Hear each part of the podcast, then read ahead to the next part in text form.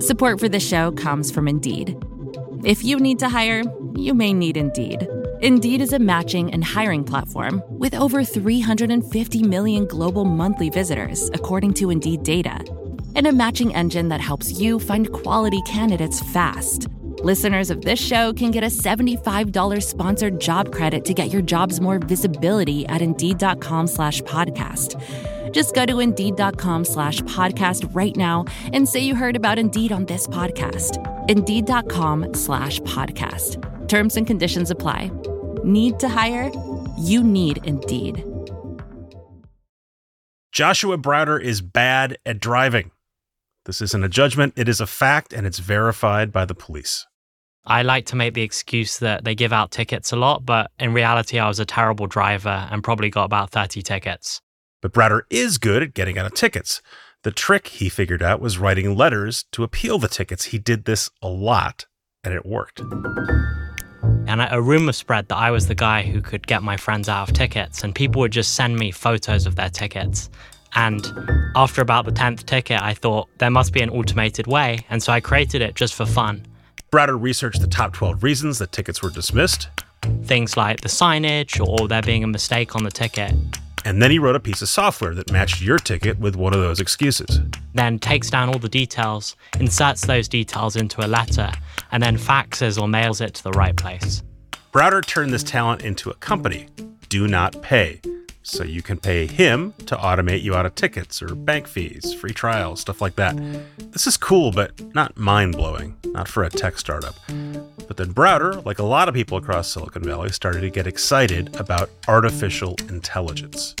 He wanted DoNotPay to use it because he wanted to do more than write letters. He wanted to send A I software to court, to replace a human and act as someone's lawyer.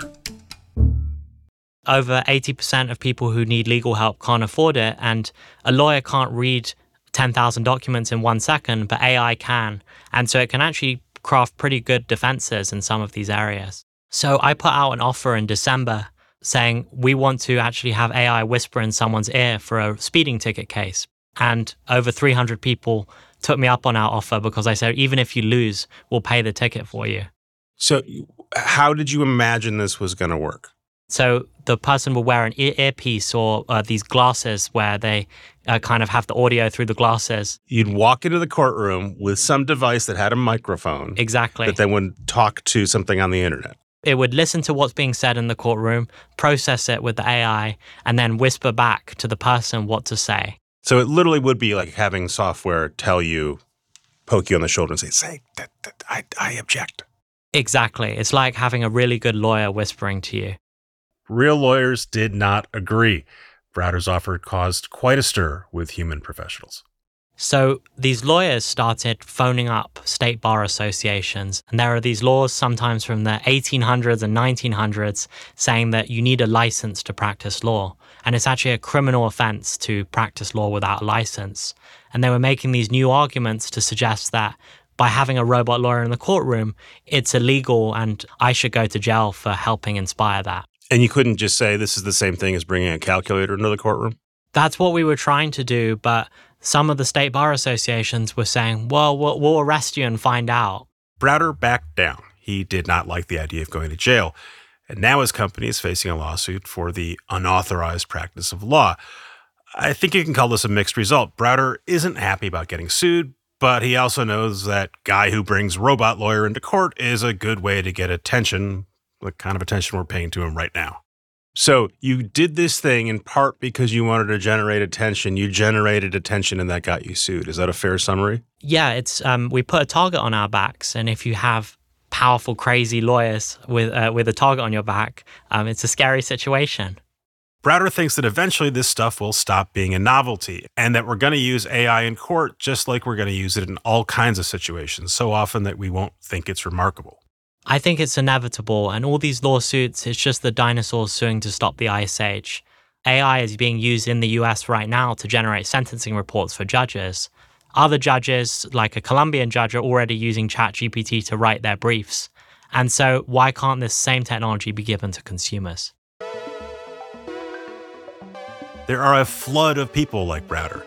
People who say this tech is not just coming around the corner, it's here now, and it's going to have massive effects on everything. Business, culture, science, the way we live, the way we do or don't make a living.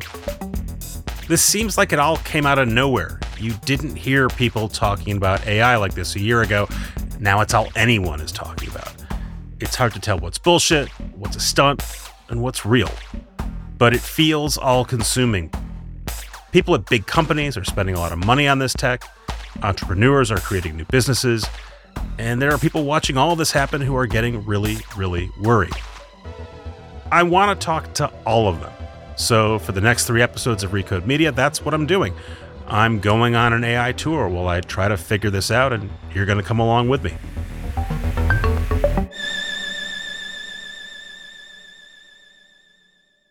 Our first stop, Microsoft. Yep, Microsoft, the people who bring you Excel spreadsheets and Word documents, have bet more than ten billion dollars that A I is the future. They put that money into OpenAI. That's the company behind ChatGPT, which is the chatbot software you've been hearing a lot about the last few months. And now Microsoft is bringing ChatGPT into their own products, like Bing, Microsoft's search engine. ChatGPT can do amazing things. It can write software. It can make you a menu plan. It can also spout out alarming ideas and flat-out untruths. Microsoft C T O, Kevin Scott, thinks this is the future. Yeah, I think it's a pretty big deal. And, and anybody who's making predictions about where A I is going needs to approach it with a little bit of humility because things are changing so fast. But the sense that I have, having lived through three of the big technology platform shifts over the past fifty years, so I... I was a twelve-year-old, ten-year-old kid uh, when the P C revolution was happening when I learned programming. Uh, I was in grad school when the internet revolution uh, happened, and then I was, uh, you know, pre-I P O employee at Google, and then, you know, I, I was running a mobile startup right at the very beginning of the mobile revolution, uh, which sort of coincided with this, you know, massive shift to cloud computing. This feels to me very much like those three things. So that's very big picture. I want to narrow it down for a minute, or at least explain some terms to, to the listeners and to me as well. People throw around A I as a term. We hear a lot about generative A I. It seems to be the particular flavor that we're very interested in the moment. Um, there's also discussion about A G I. Can you sort of help us set the table here and and and, and emphasize what we're talking about right now when we're talking about A I? Yeah, so artificial intelligence is the, or A I is the name of this field that we're all practitioners in. Uh, the term was coined in the nineteen fifties.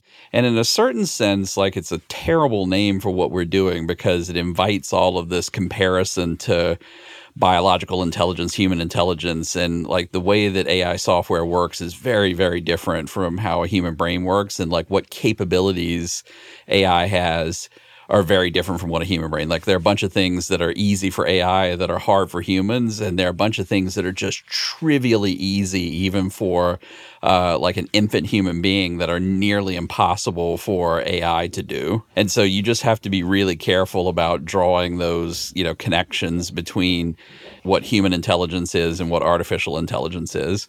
So those other two terms that you mentioned, uh, so generative A I is the thing that is uh, getting everyone excited right now. So this, these are very large-scale A I models, so big pieces of software that were trained on lots of data with huge amounts of compute that can synthesize things. Like, they can, if you embed them in a chatbot, for instance, they can have a conversation with you, so they're generating language. If you are, for instance, like wanting to do something creative, they can generate visual images. And so, like, we'll we'll have more and more types of generative A I over time. Uh, right. I mean, you use com- the word, you hear compute a lot, and I, I yep. just translate that as powerful computers. Correct.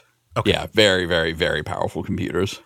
And then A G I is the thing that everyone says, maybe we'll get there one day, maybe we won't, and that sounds the most science fiction-y. What, what is that? So A G I is uh, uh, an acronym for Artificial General Intelligence, um, and this is, you know, sort of the thing that the founders of the field of A I were going for from the very beginning. So it's a thing that in a, you know, by, by some definition is close to human-like intelligence. So where where is this going in the near term? We you know we've sketched out like there's this idea that maybe one day the computer is actually going to sort of replicate human thinking. That seems to be a far way off, if if ever. We have this stuff now that's really novel and interesting. Um, it seems to be moving very quickly.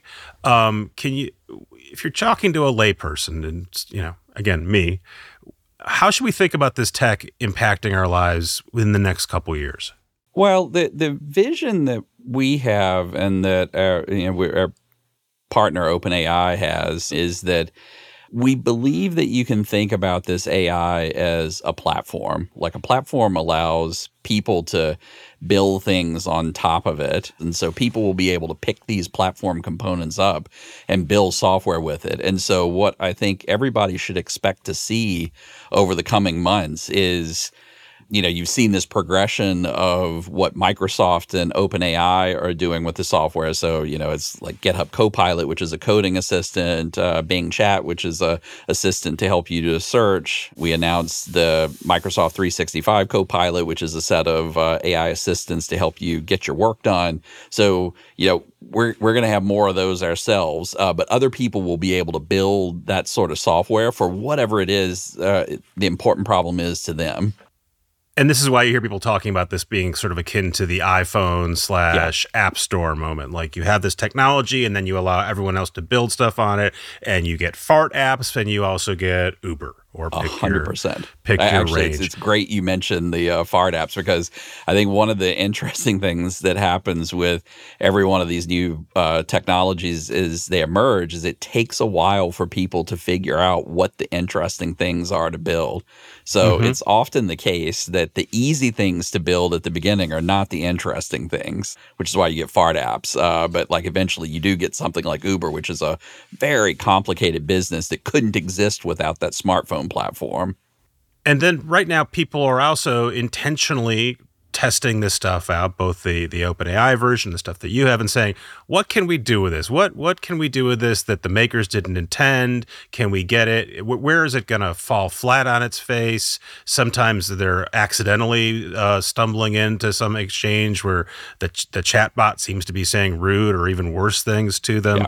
And you guys are going back and modifying that as you get the feedback. When you use Bing right now, there's a there's a banner on it that says, let's learn together. Bing is powered by A I. So surprises and mistakes are possible.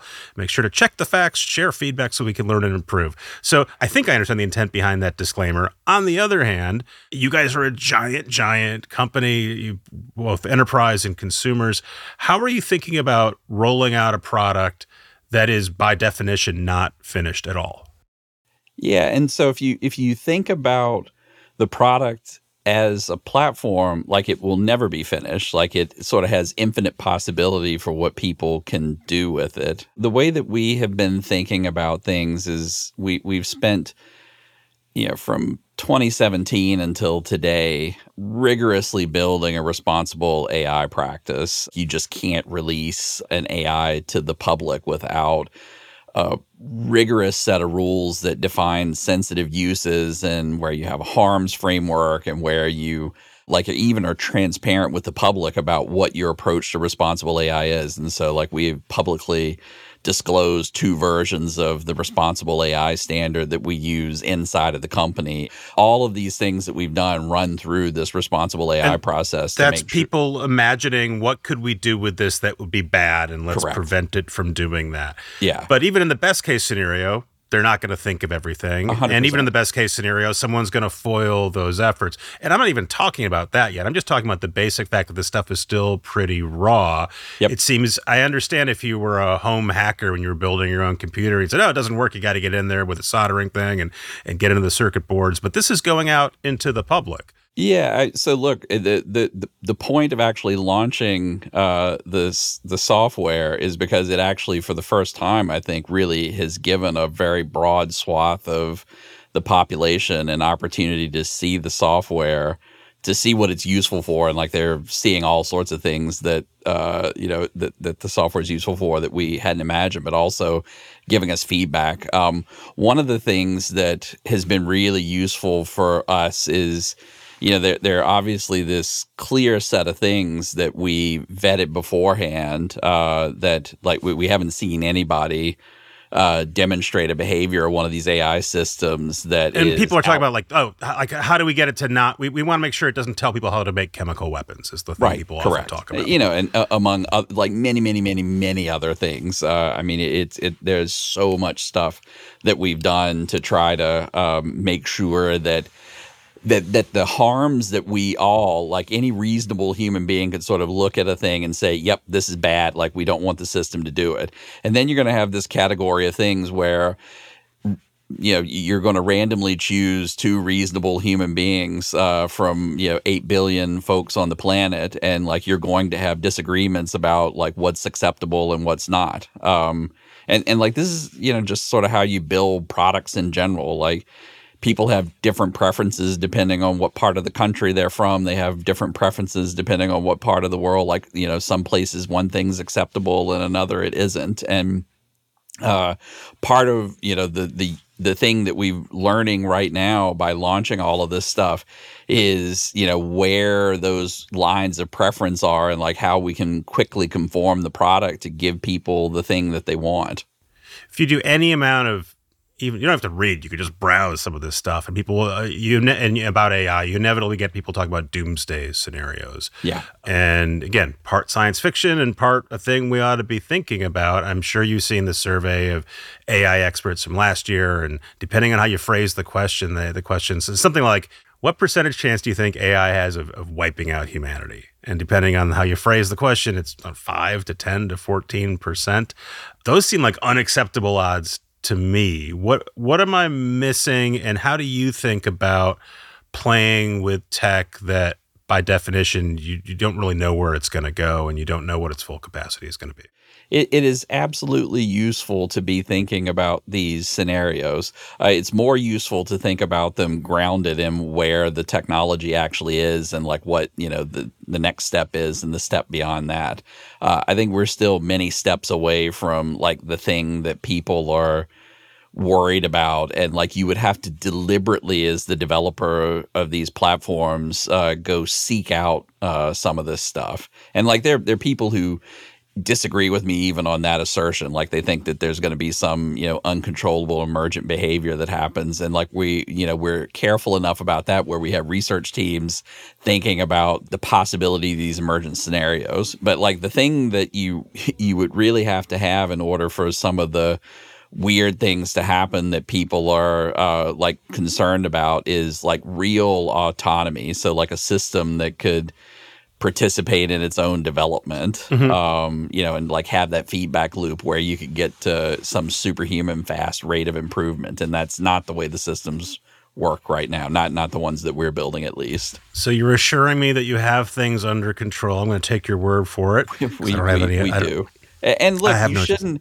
I mean, th- this is one of the things, like, we're we're going to figure out over the next handful of years, like, where uh, governments and society want to, like, ha- be able to look over the shoulders of the people developing this technology mm-hmm. to make sure that everything is being done responsibly. And I think that's a reasonable thing for societies and governments to ask for. I don't feel particularly confident that government's going to be particularly good about controlling tech. There's the sort of lock it down.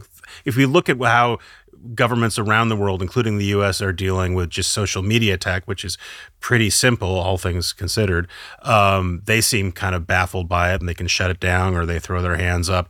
Um, and this is much more complicated. Well, look, I, so I think it is and it isn't. Like, the interesting thing about social networks is, like, they, you know, sort of get right to this very complicated thing about, like, what happens when very large numbers of people are interacting uh, with one another in a technology-facilitated way. And, like, you know, may, maybe you could argue that that technology is not as complicated as these A I things, but, like, that dynamic is maybe even more complicated than what we're talking about here.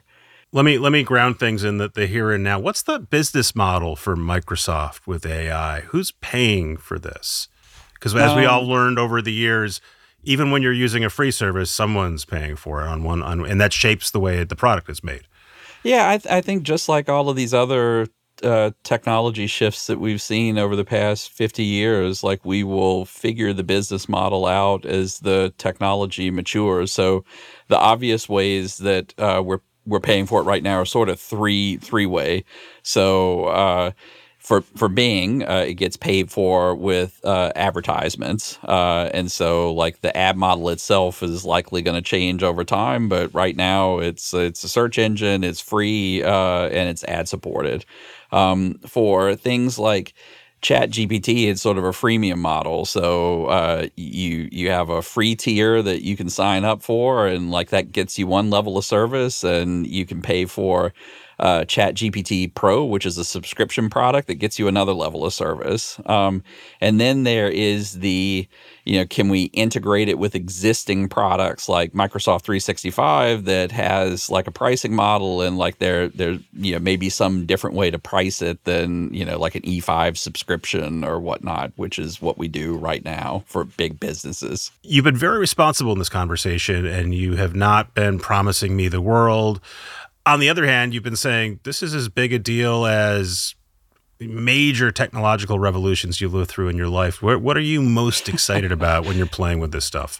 Yeah, so like I, I, I like I'll give you a couple of examples. So my brother, uh, who lives in rural Central Virginia uh, with my seventy-four-year-old mother, uh, is immune compromised and got COVID last fall for the first time, and you know, in rural Central Virginia, he doesn't have access to the same quality of healthcare that I have access to here in Silicon Valley. And uh, the responses that he got to his doctor about what he should do after having tested COVID positive just weren't great. And, you know, I just sort of think about the possibility for these A I systems to help people get access uh, to high quality of medical care, like high quality of educational resources, high quality of like a bunch of things that you think of as skilled guidance that you get from people. Uh, like I think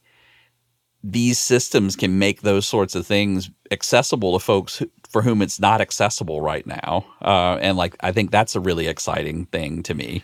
So that, that's a good place to to maybe wrap this up, because it's one of the big questions and debates that I've I've found here is that scenario you've described. You hear people who are excited about A I saying we could extend knowledge and resources to people who wouldn't have it normally, whether it's medical or legal, all kinds of stuff that you had to be rich or live in a certain place or know someone to get to, and we can extend that out.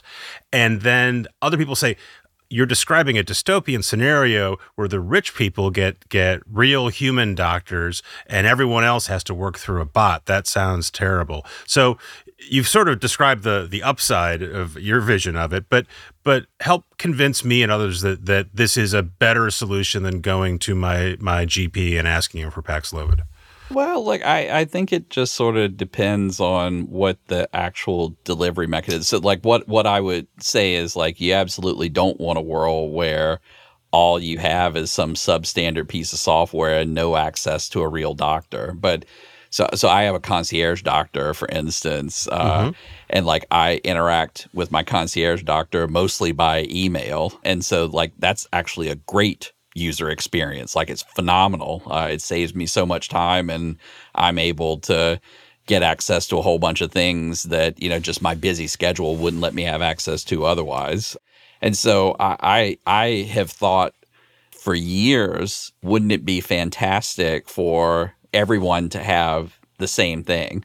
Like a expert medical, you know, guru that you can go to that can help you navigate a very complicated uh, you know, system of insurance companies and medical providers and whatnot. And yeah, sure, you want to be able to get access to, you know, human beings at the right point, but yeah, having something that can help you deal with the complexity of a very complex system, like I think is a good thing.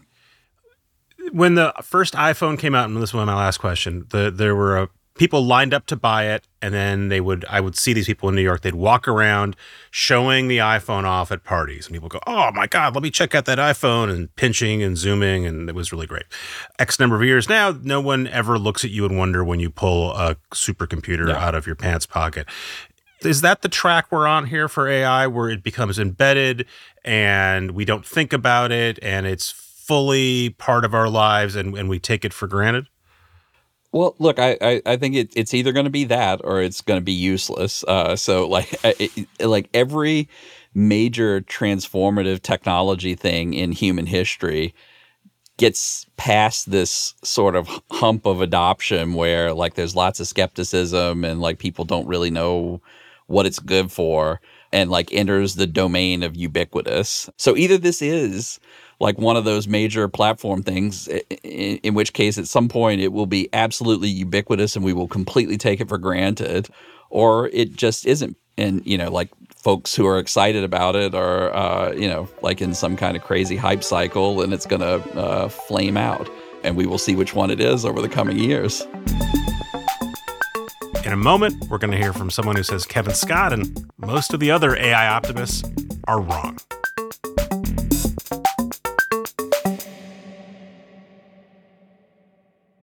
Support for this show comes from Indeed. Imagine the perfect employee. Let's call her Jackie. Jackie is professional yet relaxed, punctual, friendly, meets deadlines, and just makes your job easier overall. But the search for Jackie can be long and tedious, especially when you have so many other things on your plate. Indeed wants to help you find your next Jackie. Indeed is your matching and hiring platform with over three hundred fifty million global monthly visitors, according to Indeed data, and a matching engine that helps you find quality candidates fast.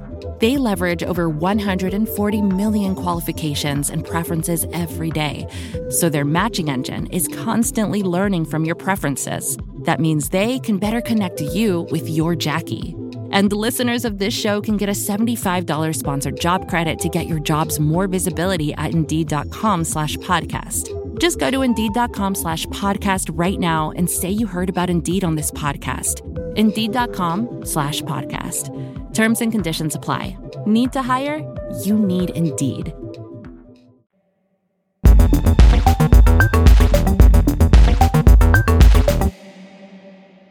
And now, an anti-hyper.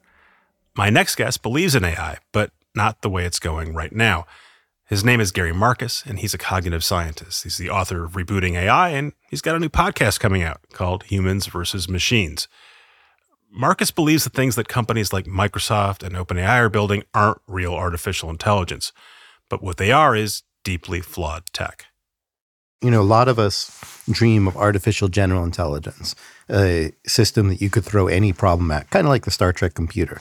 You could say, solve this for me. The Star Trek computer could play chess, but it could also answer, you know, questions about dilithium crystals or whatever it is they needed at that time.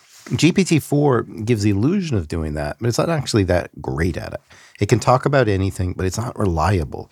Some people say it lies. Literally, it doesn't lie because it has no intent, but it makes stuff up fairly regularly, and so you can't really trust its output.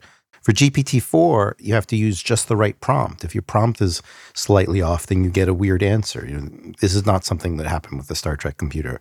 I sort of started having this uh, fantasy, like the Enterprise is about to crash, and And Captain Kirk says to Scotty, you know, we need to fix this problem.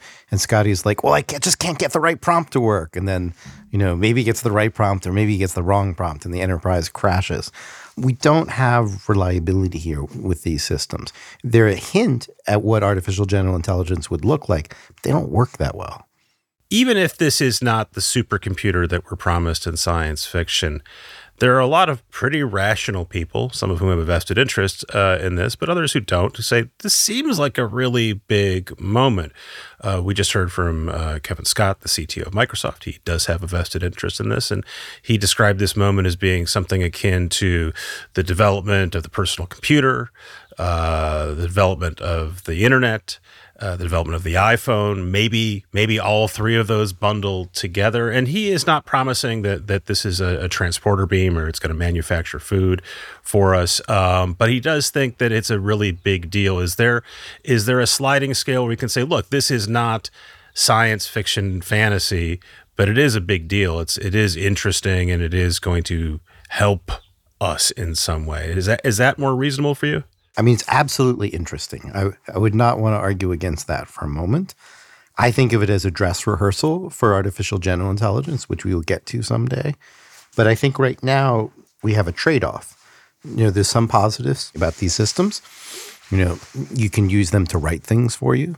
And there's some negatives. So the, this technology can be used, for example, to spread misinformation and to do that at a scale that we've never seen before, which may be dangerous, might undermine democracy.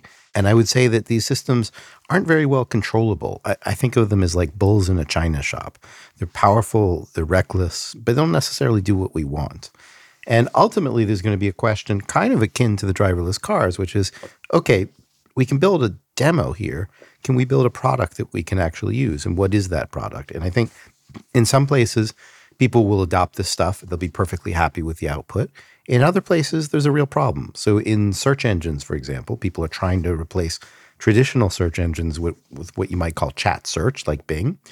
And, you know, it kind of works and it kind of doesn't. The most recent version that I saw is Bard. Uh, somebody put in my name and had it write a biography. Bard is Google's version of, of Bard is Google's version plus A I. Of Bing, and you know there's some differences between the two. Um, but what Bard did, and we've seen this with Bing, is it confabulated. So it got the subtitle of my book wrong. It fabricated two quotes. It said that I made arguments there that I didn't because the book was published in two thousand nineteen before large language models were popular. And so it kind of like gave a flavor of a Gary Marcus argument, but it got all the details wrong. I don't really want my search engine to do that. When I use a search engine, like when I'm writing a book, I want the facts, not like a flavor of the facts. So if, you know, we, we've gone, we've had this discussion about, about driverless cars in the past, and you've got people like Elon Musk saying, sure that the, the, the driverless Tesla is going to hit something occasionally, and maybe it'll, maybe someone might even die. But people die in cars all the time. Human drivers are terrible. The computer is going to be better than X percent of them, and that's a worthwhile trade-off. Most people aren't comfortable with that analogy. But I'm also thinking of of earlier versions of technology being directionally correct, but not right at the beginning. And people are comfortable with that, and it gets better. Um, I remember with the early Wikipedia, when that was uh, brought up as an idea that it could replace an encyclopedia, and that seemed ridiculous. And the initial you know, Wikipedia results were often very bad because they were biased, et cetera. And now Wikipedia is still flawed in lots of ways, but is generally a pretty good resource. Uh, is are we on that kind of trajectory with, with this kind of tech? I think we might be, but I think there's a critical question of time and cost. So costs come in different uh, dimensions. So with driverless cars, I warned in two thousand sixteen that there was an outlier problem and that it might not be practical to actually use them anytime soon. And not long after that, we were told, hey, we're going to have a driverless car go from Los Angeles to New York. Elon Musk said that in two thousand, I think, sixteen, promising it in seventeen, if I recall correctly. And we've gotten these promises pretty much every year since that, that they're imminent. And the reality is they're still demos. They're not really products. So mm-hmm. yes, you can take some rides in San Francisco, for example, but it has to be at certain hours on certain roads. You can't take it wherever you want. And so it's been many years of promise, not really realized. We could wind up in the same place with chat search. I mean, people are certainly running demos right now, but whether we can count on it, how long it's going to take for us to count on it, I don't know. I think driverless cars will eventually replace humans. I think we will reach a point where driverless cars are, in fact, better than people, but I don't think we're particularly close to that. It might be another decade or two. And so a question is whether chat search is more like driverless cars, where we see a taste of it but takes a long time to deliver, or are they more like Wikipedia, which I think is actually pretty practical right now? Right. And so I just want to push a little bit on that. If we say, look, we, we don't want the A I to drive us from from uh, Los Angeles to New York or really anywhere because we're just not comfortable with it and, and we're not comfortable with it being wrong. But if it gives you search answers that are usually correct or mostly correct, and you have to do a little bit of extra work to to make sure it's entirely correct, you're not going to kill anyone if if you get the if this gets wrong. Well, if it's medical misinformation, you might actually kill someone. Mm-hmm. And that's actually the, the domain where I'm most worried about erroneous information from search engines. Now, people do search for medical stuff all the time, and yes. these systems are not going to understand drug interactions. They're probably not going to understand particular people's circumstances. And I suspect that there will actually be some pretty bad advice. Now, they may try to lock these systems down so they don't give medical advice, but then people may go back to Google, and so it might not be Microsoft's, you know, great desire to do that. So, I mean, there, there's a lot of like commercial questions and user questions we don't really understand. So we understand from a technical perspective why these systems hallucinate. And I can tell you that they will hallucinate in the medical domain. Then the question is like, what becomes of that? What's the cost of error? How widespread is that? How do users respond? We don't know all those answers yet. I want to ask you to de- define some stuff. Let's let's start with hallucinate. It means something a kind of akin to what we think of when it comes to A I, but something a little bit different. What does that mean? So what we mean by that is that these systems, large language models is what we're talking about, have a tendency to make stuff up. They don't have a built-in system for validating things, although people are trying to put extra machinery on top. But inherently, they don't actually track facts about the world. They don't build mental models of the world. They don't build mental models of medicine, of physics, et cetera. They just really are autocomplete on steroids. They predict text, what might come next in this circumstance. And they do that over clusters of words. So they're like, this cluster of words predicts this other cluster of words. It's not even conceptual. It's really relationships between words. And so you get really weird com- things coming out of it. So if you actually look as recently as November of two thousand twenty-two, Facebook had a system, or Meta had a system called Galactica, and it made up some really wild stuff.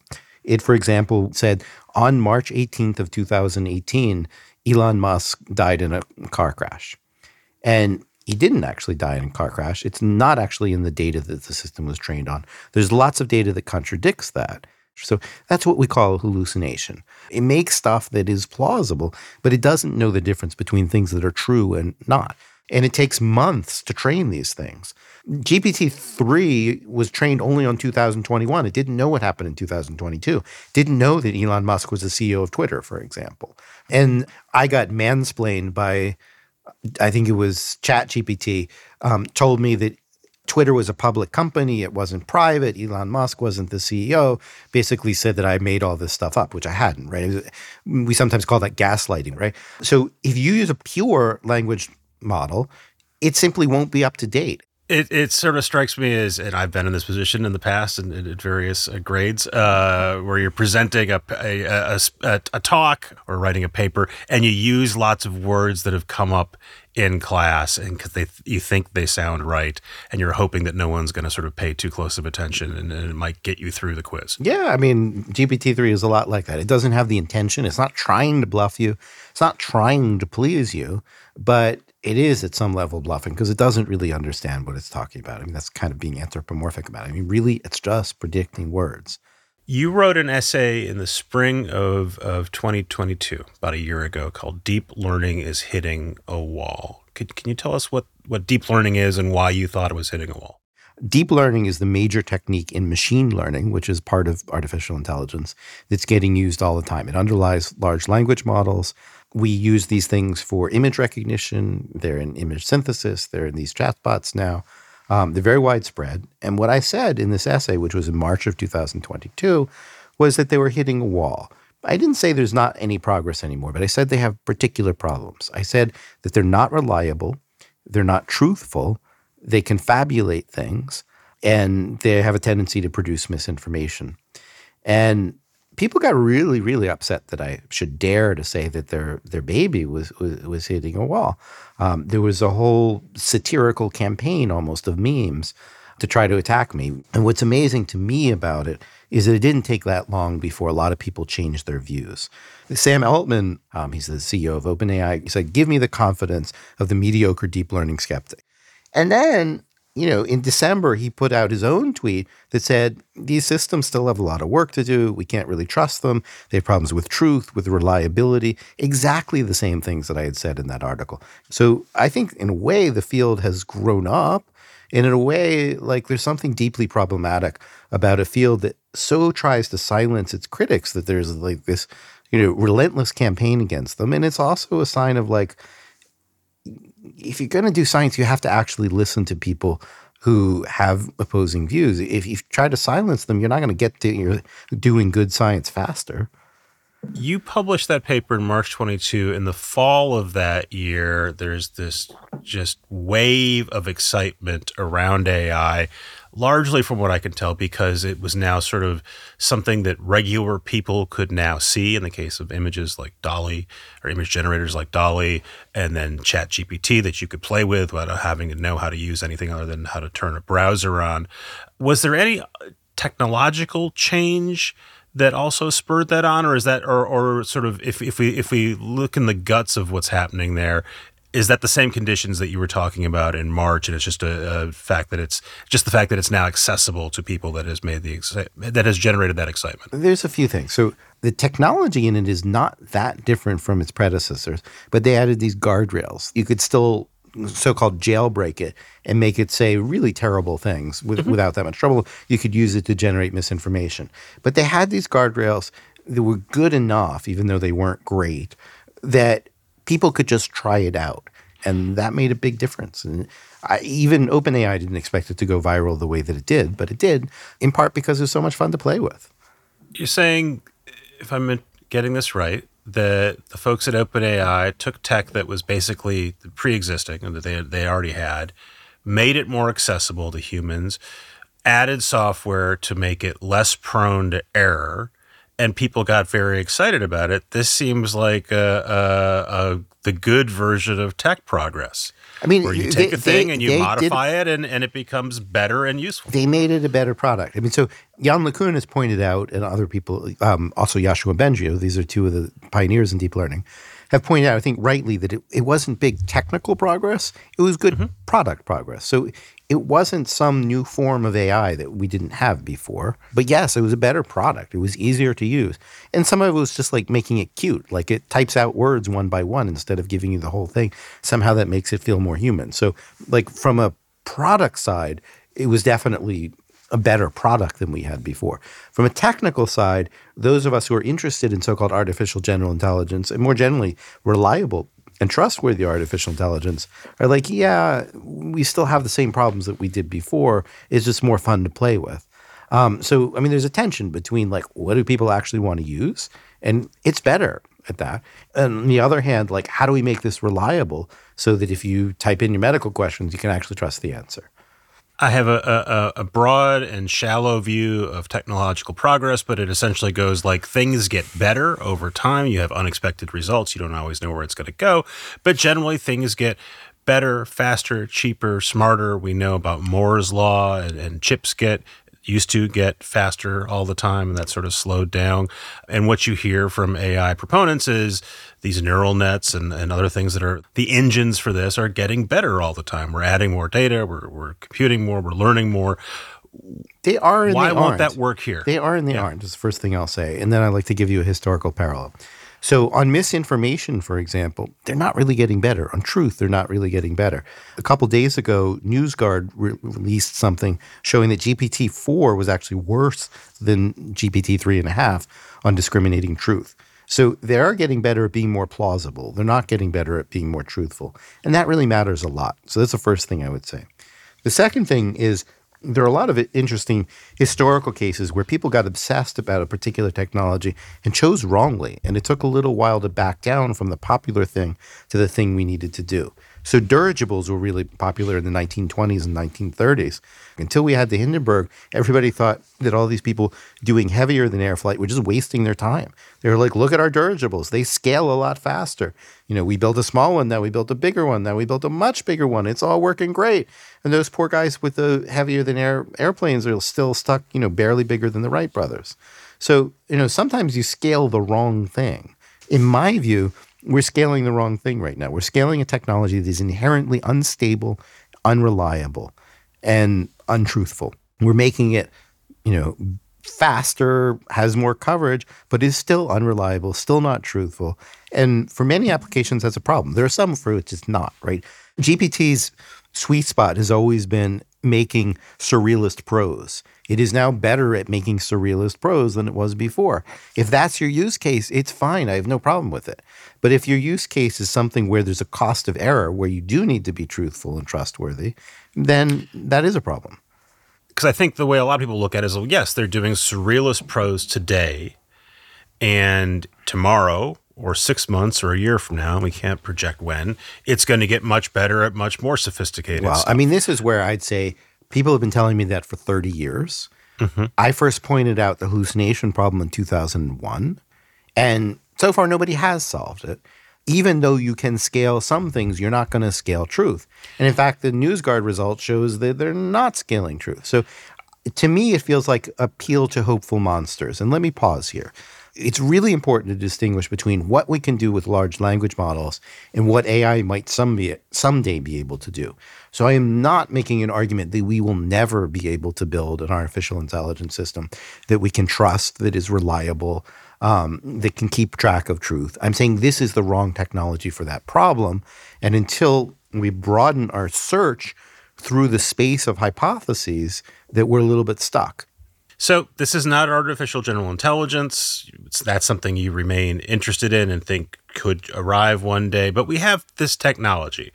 It is flawed in lots of ways. Let's stipulate that. Yep. It still seems like it ought to be useful for lots of present-day applications. Are, are, are, are there things that you are interested in using the current version of, of this, this technology for? I mean, me personally, no. Other people have to write much more boilerplate stuff than I do, and for them it might make some sense. I would warn them about accuracy and things slipping through, because our human tendency is to take things that are grammatical and well-formed and assume they're okay. You may have seen how C net got themselves in trouble. They published seventy mm-hmm. articles written by machine. It turned out forty of them had mistakes in them.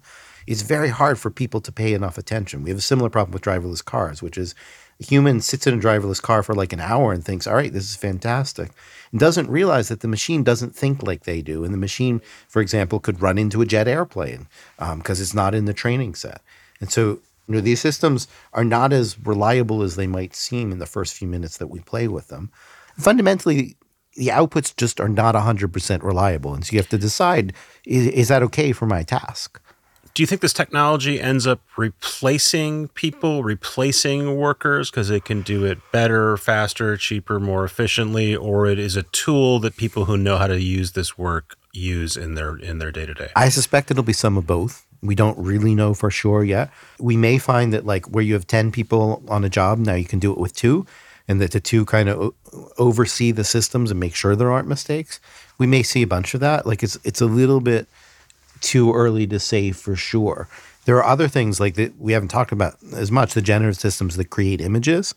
And there are limits there. So they may not always give you exactly what you want. It may be hard to edit to get the thing that you want. But if you just need a rough thing, let's say for an illustration for a talk, you know, they work pretty well. And so I, I think they're going to cut there into the jobs for commercial artists by a lot. So I do expect this stuff will have impact on employment. I think it's as yet a little bit hazy about what that impact is going to be. It may be small. It may be dramatic. I think it's going to matter domain by domain. So another place where we've kind of seen this movie before but might have a different ending was with radiology. In two thousand sixteen, Jeff Hinton said that you know, might as well stop training radiologists. That's almost a verbatim quote. And here we are in two thousand twenty-three, we don't have enough radiologists because it turns out that the job of radiology is not just to look at an image, which deep learning is pretty good at, but also to look at a patient's file and understand the relation between that image and a person as a whole and diseases, and you need to know about anatomy and physiology. And it's going to depend in every profession. Like, can you do a certain piece of it? If you can do a certain piece of it, does that mean maybe we can reduce the staff by ten percent? There are a whole lot of questions that really depend on the details of what the job is and, you know, the cost of error and all kinds of different things. So I don't know if there's like a blanket answer there. I think there's going to be a lot of discovery process in the next few months. Everybody is interested in this question. Is there a rubric that you can share with us that that's useful for a, an interested layperson to sort of say, all right, this person is telling you about this exciting new A I, whatever inflected thing they're they're rolling out. How could a regular person who has no capacity to to look into the code, et cetera, understand whether the thing they're getting is actual A I, um, whether it's fake A I, whether it's um, or or it's just hype entirely. So, I mean, look, how you define A I is is actually, you know, up for grabs. There's no fact of the matter kind of in the universe independent of people. We use the terms as we do. There is no artificial general intelligence right now. That just doesn't exist yet. We have A I for certain problems that works great.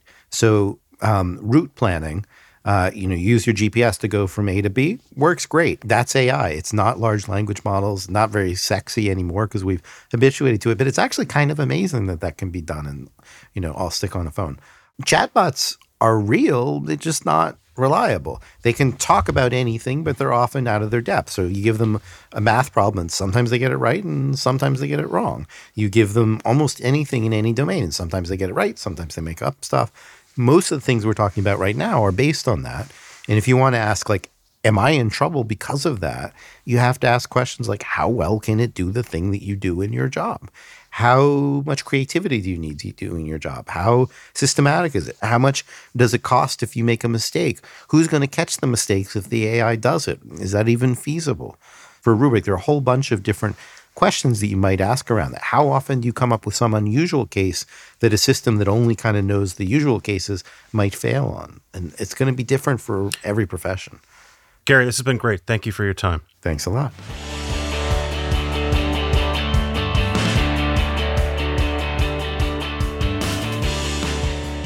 Thanks again to Joshua Browder, Kevin Scott, and Gary Marcus. Next week, A I has a lot of critics, but there are a lot more people in Silicon Valley happy to ignore them because they want to cash in. So next up on our A I tour, we're going inside the gold rush. This is a special series, so we got extra help. None of them are robots. They're all humans. They're excellent humans. Thanks to Matt Frassica for producing this episode. Megan Cunane is our editor. Jelani Carter is our engineer. And Brandon McFarland scored and mixed this episode. We got brand new human-made music for this. We'll see you next week.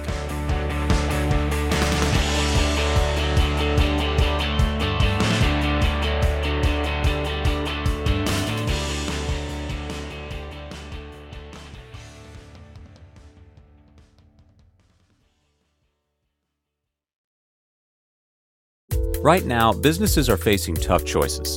Do you cut costs or drive growth? Solve for today or build for tomorrow?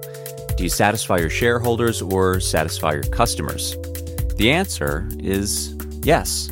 You don't have to choose. With the intelligent platform for digital business from ServiceNow, you can say yes to unifying your existing systems and yes to accelerating growth. Visit service now dot com to see how we can help you put yes to work. The world works with ServiceNow.